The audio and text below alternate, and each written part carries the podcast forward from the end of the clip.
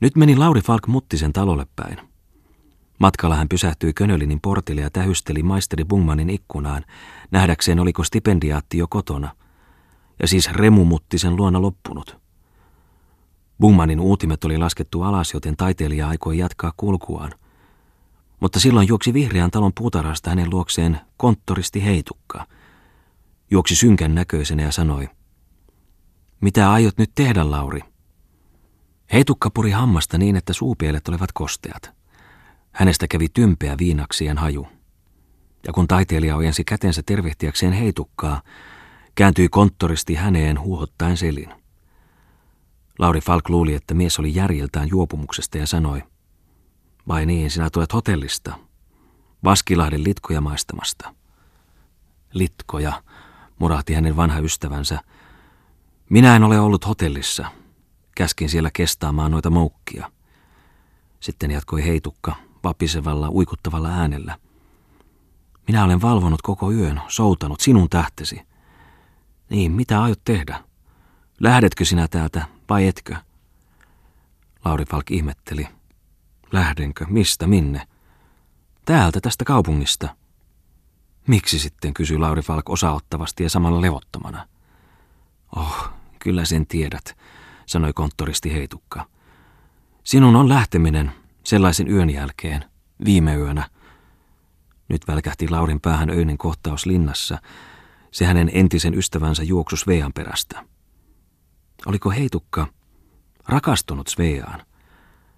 Lauri Falk katsoi säälivästi lapsuuden veikkoonsa, niin jokin hänen sisässään sai hänet melkein tuntemaan onnelliseksi tuon heitukan, joka oli niin rakastunut.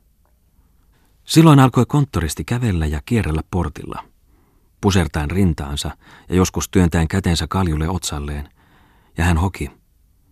Minähän olen sinun ystäväsi, Lauri. Minä neuvon sinua, sinun on parasta lähteä. Mutta selitäpäs nyt, aneli Lauri Falk. Oh, selitä. Mutta niin se on, mene. Minä, minä voin pakottaa sinut.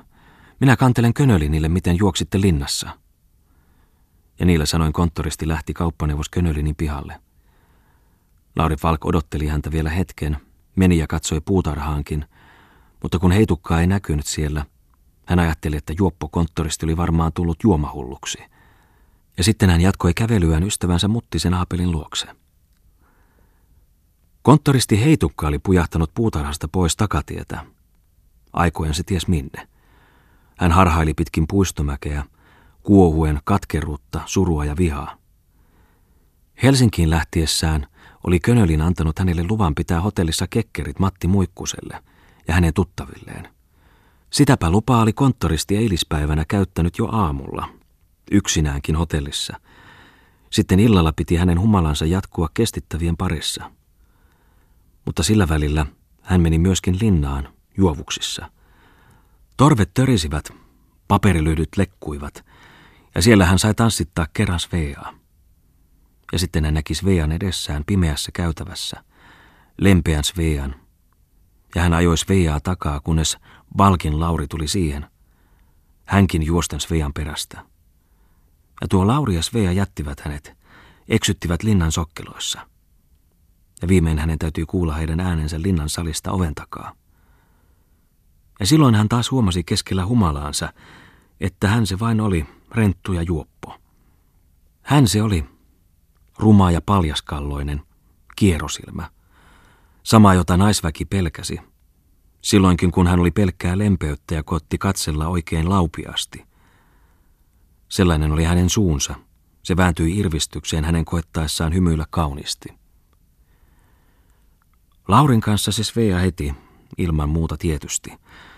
Lauri, hän osaa jutella, käyttäytyä siivosti, on ollut ulkomailla. Rikkautta hänellä on.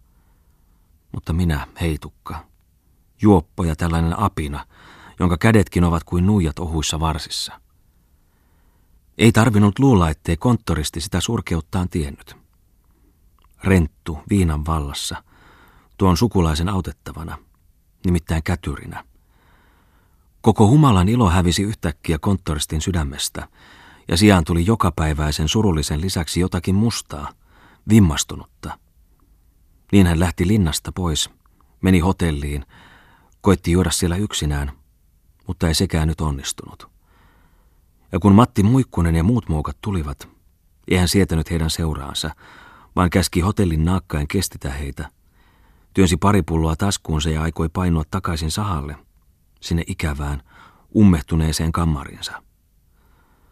Mutta tuska ei antanut nyt tehdä sitäkään. Hetken hän souti sahalle päin. Souti niin, että jänteet ritisivät.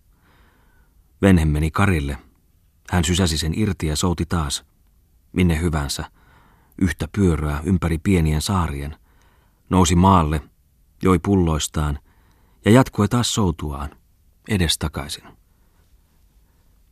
Oliko hän mustasukkainen Sveasta? Paremminkin hän oli vain kaden lapsuuden ystävälleen, kaden niin kuin kaikille muillekin onnellisille. Hän, jolle eivät tyttöjen silmät olleet koskaan hymyilleet muuta kuin enintään säälistä, apinalle. Että Svea ja hän, rappeutunut, joutava. Sitä hänen oli mahdoton ajatellakaan.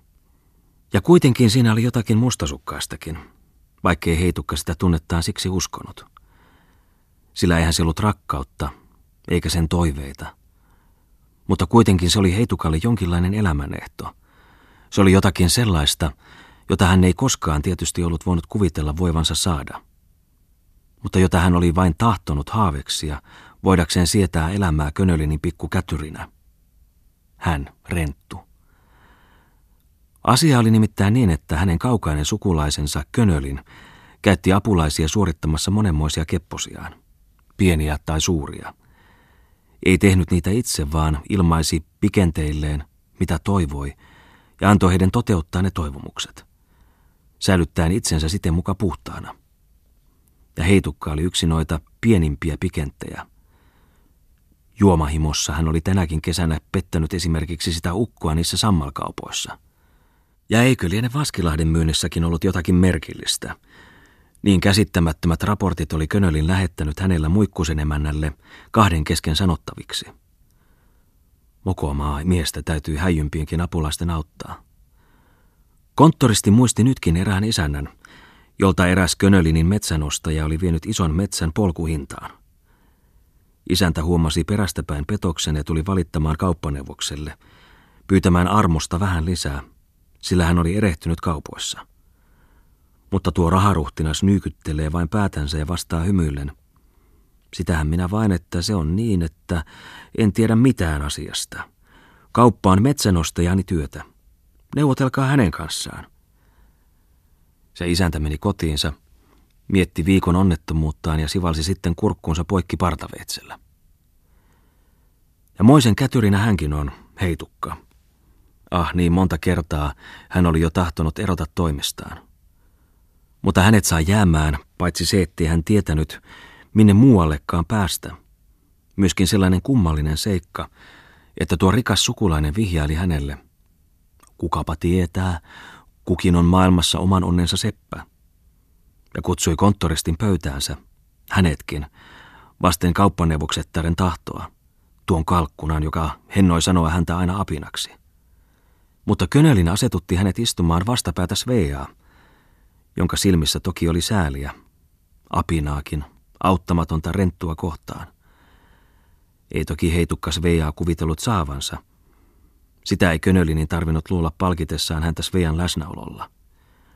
Svejaa, kun hän olisi ajatellut. Ei tosiaan.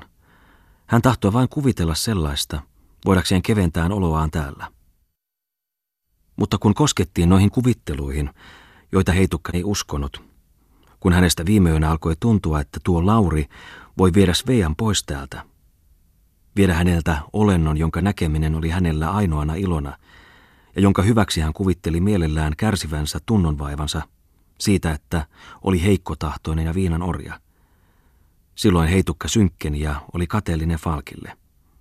Hän tahtoi kostaa, kurittaa lapsuuden ystävänsä, joka uhkasi riistää häneltä hänen ainoan ilonsa – kuvitella onnea Svean seurassa.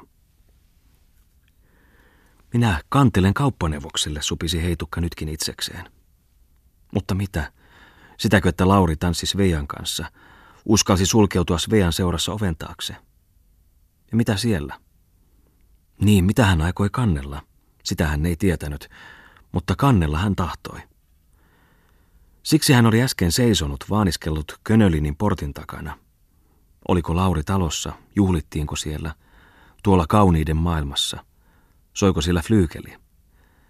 Ja tavattuaan Lauri Falkin, hän päätteli nyt yhä, niin kuin monesti ennenkin, että hän lähtee paikastaan pois. Nimittäin ellei Lauri Falk. Hän kertoo Könölinille, että Sveja linnassa –